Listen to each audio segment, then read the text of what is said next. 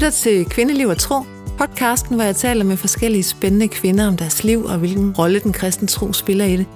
Jeg er din vært, og mit navn er Bente Skov. Velkommen til.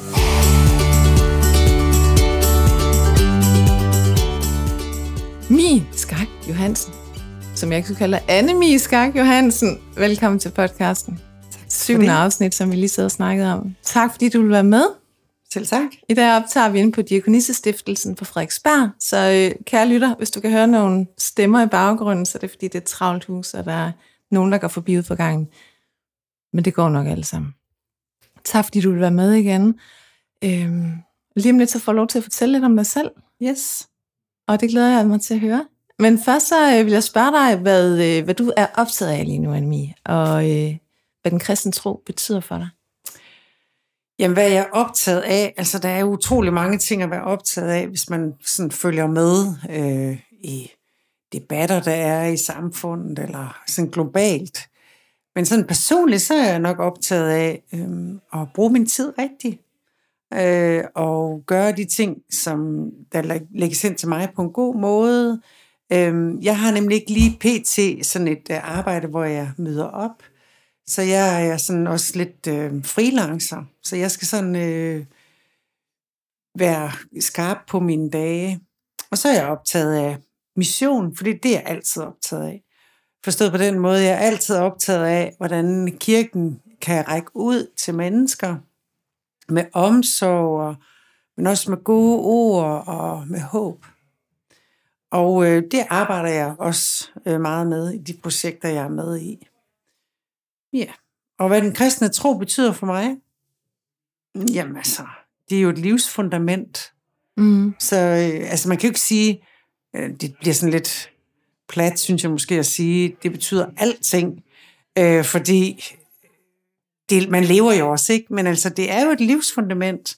Det er, der, det, det er den måde, min, min tilværelse og mine tanker er bygget op. Altså, de står ligesom på den kristne tro. Ja, det er måske det, jeg bedst kan beskrive det som. Så du tager udgangspunkt der i alt, hvad du beskæftiger dig med? Ja, altså, jeg, jeg kan jo godt stå og vaske op, uden at jeg beskæftiger mig med, at, øh, mm. øh, men på den anden side set, så hvis man har et livsgrundlag, altså hvis troen er det fundament, man står på, så er det jo, så, så, så, er, så, så er det jo der hele tiden. Det er jo ikke sådan noget, man vælger til eller fra, eller betyder meget eller lidt, eller det er jo, altså hvis Gud er til, så er han jo til. Og så er han jo til hele tiden. Og så er det jo den måde, man lever sit liv på, kan man sige. Mm. Hvordan, øh, jeg tænker, når man, når man står så fast på sin kristen tro, som du gør, så vil det også afspejle sig i, tænker jeg, vil, altså de valg, man tager, også inden for uddannelse, for eksempel øh, beskæftigelse. Ja, det ved jeg ikke. Altså, jeg tror jo, hvis... Altså, Gud er til. Gud har skabt hele verden. Alt, hvad der er af arbejde, alt, hvad der er mennesker, det er han med i. Så man kan jo blive hvad som helst, selvom man er en troende, ikke? Altså, mm. øh, så jeg ved ikke, om det sådan er, er valg af beskæftigelse, fordi det tænker jeg, det tænker jeg også handler, sammen, handler om, hvordan man er som menneske, og hvad man har lyst til, og hvad man drømmer om. Og sådan. Men jeg tænker, at det betyder noget for, hvordan jeg er sammen med andre mennesker. Mm. Øh, håber jeg. ja. øh, hvordan jeg ser på mig selv, hvordan øh, jeg ser på verden. Altså, på den måde, så ens livsfundament. Altså, der er også nogen, der siger, det som du lever, det er i virkeligheden det, du tror på. Altså, begynd at kigge på, hvad du, hvad du, hvad, hvordan du bruger din tid, hvordan du, øh, hvilke aktiviteter du vælger, hvilke mennesker du om. Altså, det som du gør, det springer jo ud af din livsfilosofi, ikke? Mm. Så hvis du siger, at du er, er troende, og det ikke, altså, og man ikke, altså, du ikke kan se det på noget af det, du vælger i dit liv, for eksempel gæstfrihed, eller det at give penge, eller det at møde mennesker med øh, barmhjertighed, så skal du måske spørge dig selv, hvad du så tror på. Ja. Du valgte jo selv at, at øh, uddanne dig til præst. Nej, det gjorde jeg ikke. Jeg valgte at øh, læse teologi. Læse teologi. Ja, ja. så blev jeg præst. Okay, øh, fordi at øh, teologi er jo en... Øh, det er jo en akademisk uddannelse, som handler om meget andet end præstejobbet. Og man kan også blive meget andet øh, ved at læse teologi. Og jeg, jeg læste sådan set heller ikke teologi for at blive præst. Øh, jeg læste teologi, fordi jeg synes, det er det mest interessante i hele verden. Og det bedste, jeg nogensinde har lavet, det er at læse teologi. Jeg synes, det var fantastisk. Der er filosofi, og der er historie, og der er dogmatik, og jamen det, det var virkelig, virkelig godt. Men så da jeg blev færdig, så øh, blev jeg spurgt om at være præst, og det blev jeg. Mm. Og det er også godt. Det var ikke et dumt valg. Det var ikke et dumt valg. Nej. Det var dejligt. Det er et dejligt arbejde. Ja. Fordi man møder mennesker, som er meget, meget forskellige. Og man møder mennesker i alle livsfaser. Øhm, og øh, man er behjælpelig. Fordi at øh, hvis der er spørgsmål om tro, eller der er dåb, eller nu har vi lige øh, en kammerat, som egentlig er syr, som gerne vil giftes. Og så det der med at kan facilitere og hjælpe med at få det til at ske, det synes jeg er dejligt. Mm.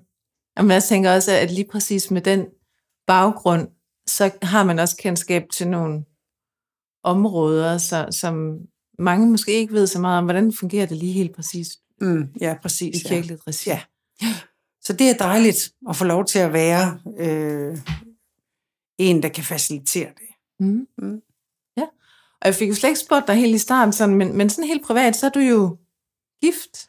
Jeg, jeg er gift med Leif, og vi har fire øh, børn af vores egne, og så har vi været plejefamilie igennem nogle år, og øh, har to plejebørn, der er sådan er tilknyttet vores familie. Mm. Ja. Men de er voksne, alle sammen. Den yngste er 15, og så øh, resten er flyttet hjemmefra. Okay, så I så vil har- have huset for jer selv igen? Ja, vi har hus for os selv, og jeg har to børnebørn. Nå, ja. ikke dårligt. Nej, Og jeg sagde jo, at vi optager på Frederiksberg, men det er jo ikke der, I bor, vel? nej, vi bor i Jylland, øh, i Odder, lige syd for Aarhus. Ja, har du- boet der i nogle år. Ja. har taget en lang tur herover, men det gør du jo jævnligt. Ja, det gør jeg, fordi at nogle af de projekter, jeg er med i, øh, og også den halvtidsstilling, jeg har med himmelske dage, der arbejder jeg ud fra diakoni. Altså, jeg har hjemmekontor, ikke, men jeg arbejder ud fra diakonissen her på Frederiksberg. Øh, nu nævner du sådan projekter, du arbejder med. Og jeg ved, der er sådan et, der ligger øverst i bunken. Ja. Kan du ikke tænke dig at fortælle lidt om det? Altså, jeg arbejder, eller det, som vi skal tale om i dag, der er mange fede projekter. Men nu, det vi skal tale om i dag, det er det, der hedder Lad os tale om tro. Og det er et projekt, som vi håber meget kan flyve og blive til noget. Øh, og det er et stort projekt. Må jeg lige, nu afbryder jeg bare sådan helt kedeligt. Når du siger vi, hvem er vi? Ja, så er det en øh, gruppe, som har sat sig sammen. Øh, en fra øh, Frikirkenet, og en forfatter, og en journalist, og jamen altså, nogen, som er udpeget som, vi, det er jo ikke sådan, at vi repræsenterer nogen, men der er sådan en baggrundsgruppe, som repræsenterer mange, mange kirker i Danmark. Og vi har så fået lov til som projektgruppe at være dem, der ligesom laver projektet. Og det handler om at få danskerne til at tale mere om tro. Fordi at øh, nu, jeg er jo en troende, ikke? Mm. Og mange danskere, de vil også sige, at de er troende. Og, øh, og så er det det. Så snakker vi ikke mere om det. Eller i hvert fald så er vi dårlige til at tale om, hvad tro betyder. Hvad, hvad tror vi egentlig på? Øh, hvad betyder det for mig? Hvordan former det mit liv? Og så videre, og så videre. Og det er jo fordi, at danskerne har igennem generationer gjort troen til noget privat. Noget, der skal øh, helst ikke tales særlig meget om. Det er lidt pinligt. Øhm, og, øh, og derfor så har vi øh, på nogle områder mistet sprogen eller kompetencen til at tale om det religiøse og tale om troen. Og det kunne vi godt tænke os at sætte på dagsordenen. Er der behov for at kunne tale om tro? Det synes jeg. Og det synes jeg, fordi at øh, vi har brug for, at, altså vi er jo også åndelige væsener, og vi har brug for håb, og vi har brug for øh, fred, og vi har brug for nogen, som bærer os igennem livet, og alt det, som troen kan. Øhm, jeg, jeg tænker ikke sådan i, at man skal tro på en specifik måde. Altså, jeg, jeg synes, det er fedest at tro på Jesus, øh, og, øh, og, og kende ham. men jeg synes ikke, man behøver at ligesom skal gøre det på min måde, eller lige på folkekirkens måde, eller på pinsekirkens måde, eller, øh, men, men det er at komme til at snakke om det. Altså, hvad fylder det? Øh, hvem er vi? Og jeg tror også, altså, jeg tror ikke kun, det er fordi, at jeg er troende, jeg synes det. Jeg tror også, at i Danmark, der er der ved at være et behov for, at vi taler om det, som vi ikke har talt om i mange, mange år, nemlig hvad er livsgrundlaget, og hvad, hvad, hvad betyder det åndelige ind i den, mm. øh, ind i den snak. Ja, men jeg tænker også med den baggrund, du har, altså du, du må jo have noget, der gør, at du ved, at det her behov, det findes. Ja, det er også rigtigt. Altså, et er jo, at man læser avisen og, og snakker med naboen, ikke? Men jeg har jo faktisk også øh, lavet et projekt. Altså, jeg er Doctor of International Studies, Intercultural Studies fra Fuller øh, øh, Seminary i Kalifornien. Og øh, det, jeg har beskæftiget mig med, det er øh, tro i en postsekulær øh, kultur, som for eksempel den danske, og jeg har interviewet en del, øh, hvor de har fortalt mig deres øh, tros øh, historie, og hvordan de selv har fundet troen, og det har jeg øh, lavet sådan nogle øh, teser ud fra, hvordan mennesker de møder Gud i dag. Så jeg er selvfølgelig meget optaget af det, også mm. kvæg min faglighed. Ja. Og postsekular, det er også øh, sekulær, det er også et interessant ord. Hvad dækker det over? Altså det postsekulære, jamen altså post, det betyder jo bare efter. Og, øhm, og det, så det er det eftersekulære. Altså vi, vi har jo snakket om, at øh, Danmark er et øh, sekulært, kon, øh, sekulært land, og, øhm, og det betyder jo, at vi har adskilt øh, det religiøse og så, øh, eller taget det ud af det offentlige rum, altså det offentlige og det religiøse er adskilt. Vi har jo godt nok kirker overalt i Danmark, men det er jo ikke sådan, at troen den fylder noget i den offentlige debat, eller at man argumenterer med troen øh, offentligt.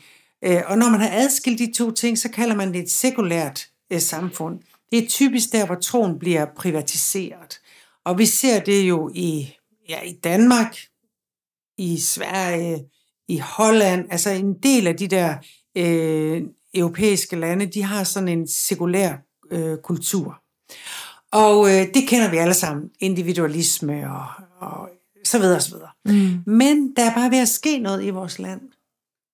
Der er nemlig ved at begynde at, at, at blive sådan en ny øh, spirende interesse for det, som er åndeligt. Det kan man blandt andet se på, hvad bøger der udgives, øh, også podcast. Det her podcast er jo meget godt, apropos. Ja, meget apropos. det her podcast er jo et godt eksempel på, ja. at nu vil vi gerne tale om det. Ja. Kvinder og tro, for eksempel. Ikke? Ja. Øhm, altså, lige øh, her til nytår, der så vi jo vores statsminister, som jo er socialdemokrat, øh, citere en salme i sin nytårstale. Ja. At det er jo det er nye tider. En hver politiker med respekt for sig selv har jo et, et, et yndlingsvers fra en salme, eller fortæller om, hvordan vedkommende går i kirke, eller et eller andet. Ikke? Mm. Øh, fordi det er blevet hipt, og man, nu må man gerne snakke om det, nu skal man nærmest snakke om det. Og det er noget nyt inden, inden i en sekulær kultur.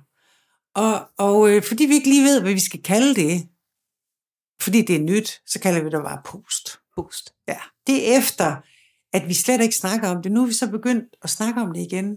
Og hvordan ser det så ud? Ja. Fordi vi er også meget rationelle i vores kultur. Vi tænker meget videnskabeligt, ikke? Kan det åndelige og det overhovedet leve i en kultur sammen? Og hvordan gør vi det som, som mennesker, der er vokset op i Danmark? Og øh, er meget... Øh, øh, uddannede og kloge, og, mm. og så har vi alligevel en åndelig længsel, og hvordan får vi det til at passe sammen? Det er noget af det, som vi gerne vil tale om i Lad os tale om tro, og det er også noget af det, som jeg er meget optaget af. Hvordan kommer troen til at være en levende virkelighed lige her i Danmark? Mega spændende. Ja. Helt vildt spændende. Det synes jeg også. Så når vi skal tale om tro i Danmark, skal vi så have et sprog, vi ikke har i forvejen? Skal vi have nogle flere ord, eller skal vi øve os i... Hvordan er det, vi skal tale? Ja, altså det tror jeg. Jeg tror, vi skal... Altså vi har mistet sproget. Altså når jeg siger vi, så snakker jeg om den brede danske befolkning. Jeg ved jo godt, inde i kirken og i missionshusene og i frikirkerne, der er der jo også, øh, der er der jo et sprog. Men det er også tit et indspist sprog. Altså et sprog, som kun vi forstår. Øhm, og vi taler om øh, vi taler om Gud, og om Jesus, og om Helligånden, og om de, de ting, vi gør på en måde, som kan være svært for en udforstående. Jeg, ved, mm. jeg har snakket med en, en, jeg lavet en del interviews, ikke? Jeg snakket med en, en, en dame, som var så forundret over, så gør de et eller andet, før de skal spise nede i kirken, så synger de et eller andet vers. Jeg ved ikke, hvad det er for et vers, jeg ved heller ikke, hvorfor de gør det. Fordi at, hvis man ikke er vant til det, så kan det blive meget indspist, at vi for eksempel synger, før vi spiser. Ja. Eller at vi rejser os op under trosbekendelsen. Eller, altså der kan være mange ting. Øhm, vi forstår det, men de forstår det ikke nødvendigvis. Og, øh, og det er et problem. Øh, det er også et problem, at vi, øh, vi synes, at det, som vi står for inde i kirken, kan man sige, det skal de alle sammen stå for. Men de har måske mødt Gud på en anden måde, og mm. måske har de et andet sprog. Så vi kan ikke rigtig tale sammen med dem, som er måske er åndelig øh, vækket i den her tid. Mm-hmm. Øh, og så kirken, de kan ikke rigtig øh, tale med hinanden, så vi er nok nødt til at udvikle et nyt sprog. Sammen. Ja, sammen. Og, og, øh, og kirken skal være mere lyttende end talende faktisk, hvis de skal opdage det sprog. Ja. Jeg tror, at uh, troen kommer tilbage. Jeg oplever, at det sker. Jeg oplever, mennesker er søgende, men det kommer tilbage på en ny måde. Og det bliver, altså jeg ved ikke, om nogen af jer har haft den der erfaring med at, at sidde sammen, for eksempel læse Bibelen med nogen, som lige er blevet troende, som ser ting, som jeg aldrig har set, selvom jeg har været troende i mange år, mm. som, som taler om troen på en anden måde, end jeg ville have gjort det. Og der kan jeg jo godt vælge at sige, hov, hov, hov, hov, sådan taler vi ikke om det, eller nej, det er slet ikke sådan, vi skal forstå det, nu skal du høre. Men jeg kunne jo også sige, prøv at sige noget mere om det. Der er måske nogle sider her af troen, som jeg ikke har set, eller mm. noget, jeg ikke har forstået, eller et sprog, som jeg ikke har lært endnu. Mm. Spændende. Øhm, det er egentlig, jeg synes bare, det er interessant at, at høre også det der, høre dig fortælle om det der med, at tro er ikke bare lige med sådan her, altså to streger under. Så man kan jo sagtens opleve at have tro, men på mange forskellige måder. Ja, det er i hvert fald, øh, altså den kristne tro er jo ikke en række regler. Nej. Vi er jo ikke, det er ikke, en, det er ikke en, en lovreligion, vi har. Vi har faktisk en tro, som handler om følgeskab. Følgeskab, men nemlig med Kristus, altså kristendom er følgeskab med Kristus. Og det kan godt ske, at vi har været alt for dårlige til at kommunikere det, men det er i virkeligheden kernen mm. i vores tro. Og derfor det følgeskab, det kan jo se meget forskelligt ud. Det gør det jo rundt omkring i verden. Men det kan det måske i virkeligheden også imellem min nabo og mig. Ja. Altså måske er det følgeskab for min nabo noget, som jeg ikke har set, eller for mig noget, som han ikke har set, eller måske kan vi lære noget sammen. Fordi ja. jeg følges med en, en, et menneske, altså det at følges med Gud, eller et menneske som Jesus, øhm, det, øh, vi oplever forskellige ting på vejen. Hele projektet med, med lad os tale om tro. Hvordan drømmer I om, at det kommer til at se ud? Ja, altså vi er begyndt at lave sådan nogle samtalevideoer, øh, hvor at vi gerne vil modellere, hvordan man kan øh, tale om tro. Fordi der er rigtig mange øh, ting af det, vi taler om, når vi sidder ved skrivebordene, eller når vi øh, møder hinanden på caféerne, eller når vi øh, bare snakker nede i indkøbscentret, så, øh, så, så snakker vi om eksistentielle ting. Altså, vi kan snakke om, hvad vi er bange for, eller hvad vi er udfordret af, eller hvad der glæder os, eller... Og hvordan er det, altså, at vi kommer fra den samtale til at, at, at sige noget om, hvad troen også betyder i det. Og det er måske den øvelse, vi gerne vil øh, modellere i vores videoer.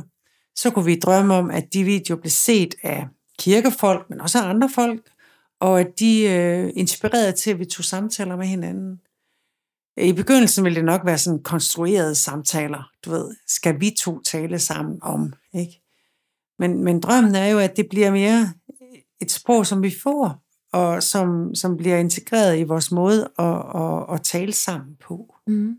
Øhm, det kunne jo være dejligt, at øh, vi også nede i supermarkedet, når vi talte om, at øh, lille Per er blevet dårlig, også kunne sige, øh, ved du hvad, det, det skal jeg da bede for, når jeg kommer hjem.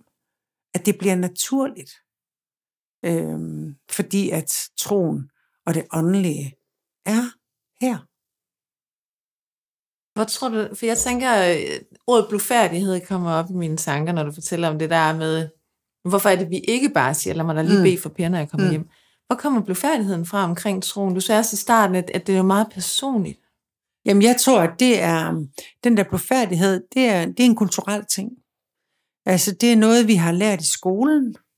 Fordi vi har lært en lille, altså, og i vores kultur, øh, og fra vores forældre, og hvor nu kulturen kommer fra.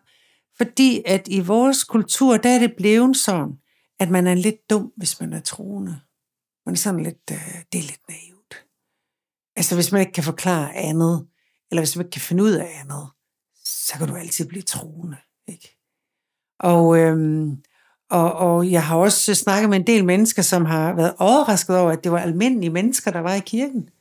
Hold da op, de er jo bare helt almindelige, altså de har jo også uddannelser. Ikke? Altså, og fordi det er blevet er sådan, faktisk også et arbejde. de har sådan et arbejde, og øh, de flytter noget, ikke? Altså, de er ikke bare dumme, og de er ikke bare sådan nogle, øh, ligesom øh, kirksfiskerne, lidt naive øh, og overtroiske. Ja, enfoldige og overtroiske. Øhm, fordi det, det, og derfor bliver det sådan lidt befærdigt at sige, at man kommer i kirken, fordi hvis nu man så er dum, det er jo også lidt ærgerligt. Hej, jeg er dum. Det er jo ikke nogen, der går rundt og siger. Det er jo nærmest Øhm, også det værste, man kan være i vores samfund i ja. dag. Fordi du skal jo bare Ja, derudad. Ja, det er dumt at være dum. Nej, men altså, ja, så det er, det, det, det, det er i hvert fald en del af blufærdigheden. Ja. Og en anden del af blufærdigheden, det er, at du skal ikke blande dig i andre menneskers liv. Så hvis du siger noget om, altså, hvis du siger noget om at stå på noget, altså at du vil noget, eller du, du, den, den her overbevisning har du, ja, så, så kan den, du taler med, opleve det som et overgreb. Altså at, at din stålfasthed i din overbevisning, ligesom skal man købe ind på. Det er bedre i Danmark faktisk at være sådan lidt, om det ved jeg ikke helt, eller måske tror jeg, at det, øh, mm. i stedet for at være stålfast, det kan vi faktisk ikke så godt tage. Det, det bliver sådan lidt øh, set på som nogen, der har albuer, eller er manipulerende, eller lidt for meget. Man må ikke være radikal, jo. Det skal man ikke være. Det skal sådan være, er det ikke det, vi kalder lev på farvet? Gerne Jamen, det er, man stikker ikke helt af, vel? Nej, man skal ikke være for, man skal ikke være for meget frem i skoene. Mm. Og det, det er en anden side af blufærdigheden. Men de her videoer, som du fortæller om, hvordan skal vi komme til at se dem? Ja, det er jo meningen, de skal lægges ud på en hjemmeside. Det er meningen, der skal laves et øh, PR-arbejde, så folk de, øh, ved, hvor de er henne. Øh, vi kunne godt tænke os, at de kom til at blive øh, brugt i kirkerne, øh, i sovne øh, sammenhæng, hvor at, øh, der er sovneaftener, øh, på højskoler. Vi kunne egentlig også godt tænke os, at det blev brugt i konfirmandarbejdet, måske også øh, i... Øh, i arbejdet med øh, alfa, eller jeg ved, altså alt muligt, alle mulige steder kan de bruges, ikke? Øh, og så skal de gerne være med til at, at, at fremme, at vi får talt om tro. Mm. Men det er klart, at de er jo bare første skridt på vejen til, at det bliver naturligt. Hvad drømmer I om, at, at det sådan... Hvordan... Hvad er jeres succeskriterie? Hvordan, hvordan kommer I til at måle, om det lykkes? Jamen altså, jeg vil sige, at baggrundsgruppen for det her projekt er en meget kirkeligt bredt øh, bagland. Mm-hmm. Og øh, der sidder folk sammen der, som ellers ikke har siddet sammen normalt i dansk kirkeliv. Så det er allerede et succeskriterie. Ja. Det er hver eneste gang, vi taler om, at vi skal tale om tro, ja, så er vi faktisk et skridt videre, end vi var før.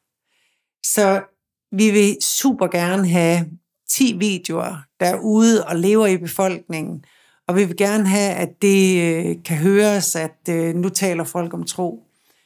Øh, men skulle vi nå mindre, så er det også okay. Altså. Øh, fordi det er alene at sætte det på dagsordenen. Mm-hmm. Det, det håber vi jo bare kan flytte bare lidt. Bare lidt vil være bedre end ingenting. Øhm, dem, der oplever en øh, åndelig søgen, eller en, en åndelig længsel i dag, og dem, der oplever at få åndelige oplevelser, og øh, det er ikke altid lige let for dem at komme hen til kirken. Fordi at netop den der blodfærdighed, du snakkede om før, men også fordi kirken nogle gange har sådan en øh, smag af, at de skal vil fortælle folk, hvad de skal mene. Mm. Så det kan være en rigtig høj dørtærskel for at Ja, yeah. og hvis man, altså, jeg plejer at sige, at danskerne, de hader manipulation. Der er kun én ting, de hader mere end manipulation, og det er religiøs manipulation. Altså, så hvis de har en oplevelse af, at man kommer hen i kirken, så skal man ligesom passe ind i en kasse, Mm. og de skal fortælle, hvad man skal, så går de ikke derhen. Og det vil sige, at kan, man kan opleve søgende mennesker, som faktisk ikke søger kirken, men søger alle mulige andre steder. Ikke søger, og de kender ikke nogen kristne, øh, og de søger ikke kirken, og derfor så bliver de sådan lige lidt lost. Vi kunne godt tænke os, at det bliver naturligt, at man kendte nogen, der var troende, og man snakkede om det, og, og at øh, kirkerne også blev bedre til at, at være i mødet. Mm. Ja. Hvad er det vigtigste, du har taget med dig og lært i hele den her proces? Altså helt fra, øh, hvad? Altså helt fra, jeg begyndte at læse, eller fra jeg blev født, eller? Jamen, jeg tænker sådan fra, fordi hele interessen omkring det her med at Ja. tale om tro, den åndelige Ja. det, søgen i Danmark, hele den her, altså så, så fra du måske i virkeligheden din Ph.D. og så Ja. frem efter. Ja. Øhm, jamen det vigtigste, jeg har lært, det er, at altså min, eller min forskningsafhandling, øh, den hedder When What We Know Is Not Enough. Altså, når det vi allerede ved, bare ikke er nok. Og det er måske det, jeg har fundet ud af. Så det, jeg troede, jeg vidste, det var bare ikke nok. Altså, øhm, det er det der med, at troen ikke er en færdig kasse, men det er en vandring. Øhm, jeg, jeg havde, kom også i et kristent miljø, hvor at, uh, der skete ingenting, og det var så svært at dele troen i Danmark, og uh, nu skulle vi også passe på, og kirken var helt til rotterne, og, og, og nu ved jeg bare, at det er simpelthen ikke, øh, det er ikke hele sandheden. Gud er i gang med mange spændende ting i vores land. Mennesker, de møder ham. Mennesker, de søger ham. Mennesker, de finder Gud. Og, øh, og hvis vi vil åbne vores øjne, så er der så mange spændende ting. Og øh, det sprog, som jeg skal have for min tro, det, det troede jeg måske også, jeg havde... Altså, jeg har jo læst teologi, og jeg har læst en Ph.D., og, og så troede jeg måske, at jeg har styr på det. Men, men, men det, det skal også udvikles. Jeg skal hele tiden være på vej. Øhm, så det er måske det, jeg har lært, at der er Mm. mm. meget mere. Og det er super spændende. Og øh, altså det der med at, at stå på troen, ikke? Jamen altså, det er også gå hånd i hånd med troen. Der er så meget, som, som Gud har til os. Mm. Hvad, hvad synes du sådan øh, i, den, i den samme periode der, hvad, hvad er du sådan mest stolt over at have opnået? Altså, jeg er super stolt over, at jeg har taget den der uddannelse over på Fuller. Og når jeg ser tilbage, det var fire år, hvor jeg rejste til Fuller øh, og, og, øh, og var på sådan nogle in- intensive kurser, og hvor vi havde øh, litteratur, øh, lister, vi skulle fylde ud, og vi skulle læse så, så mange tusind sider, og vi skulle skrive, og vi skulle have godkendt vores opgaver. Og sådan noget. Jeg er super stolt over, at jeg gjorde det, og når jeg ser tilbage, så fatter jeg simpelthen ikke, hvordan, hvordan overhovedet det skete. Øhm, så det er jeg super stolt af, mm. at jeg, øh, eller og sådan lidt forundret over, hold da op. Øhm, så det synes jeg har været, øh, været godt. Ellers så er jeg bare, altså det der lykkes mest, det er, at øh, alt, alt, al det jeg har lyttet til, alt det jeg har læst, alt det som mennesker har fortalt mig, hvor har jeg dog lært meget af det. Mm. Og du kan jo omsætte det faktisk også, fordi nu har jeg hørt dig fortælle om det et par gange, men, men du kan jo formidle det videre sådan, at man som helt udenforstående bliver grebet af det, Mm. og synes, det er mega spændende. Mm. Ja, jeg synes også selv, det er mega spændende. Ja, jamen, det er det jo. er derfor. Det er det jo. Og nu er projektet jo ikke ude og køre endnu. Det, det er i øh, proces. Ja, Det er ved ja. at blive formet. Ja. Det er ikke helt formet endnu. Nej. Men hvis man nu godt kunne tænke sig at vide mere, hvis man nu er, lytter og tænker, ja, jeg kunne faktisk godt kende mig selv i det, du lige sagde med ikke at, at finde hen i kirken, fordi ah, det er ikke helt der, jeg er endnu. Nej. Hvor kan man så gå hen, hvis man for eksempel gerne vil vide lidt mere om, om den kristne tro? Har, Ja, altså, måske bare et enkelt. ja, altså råd. jeg vil øh, slå alfa-kursus op på nettet. Og hvad er det for noget? Det er sådan et kursus i grundlæggende kristendom. Slå, øh, gå ind på nettet og sige, øh, lær om tro, og så øh, og find en eller anden kirke, prøv otte, og tag den, du synes, der er fedest. Øh, bare kom i gang. Ja. Altså, læs din bibel. Gør et eller andet. Altså, google det. Og, og så, altså, fordi jeg ved, at hvis man er søgende og sådan noget, så har man også brug for hjælp. Ligesom jeg har brug for hjælp til at komme ud af, at jeg troede, jeg vidste det hele, så har man også, hvis man er søgende, brug for hjælp til at få nogle flere ord på det, og få noget mere viden om det, så det kan, det kan blive et livsfundament for en. Mhm. Så øh, google det. Prøv det. Bare løb ud i det. Altså, det er det bedste, man kan gøre. Det må jeg sige. Der er ild i øjnene, når du siger de Ja. der ting. Fantastisk. Ja. Ej, jamen du Annemie, tusind tak for det her. Og jeg, jeg lover jer derude, at når det her projekt det kommer op og kører, så skal jeg nok lave et pip om det, og så skal der nok lige komme et lille link op, eller et eller andet, Ja. ja. sådan at man også kan gå ind og kigge på det, og finde ud af, om det er noget, man selv har lyst til at, at prøve at arbejde med. Yes. Ja. Så tusind tak, fordi du ville øh, lægge stemme til Selv og tak. fortælle om det, som du er optaget af, og din Ja. tro. Ja. Tak for det.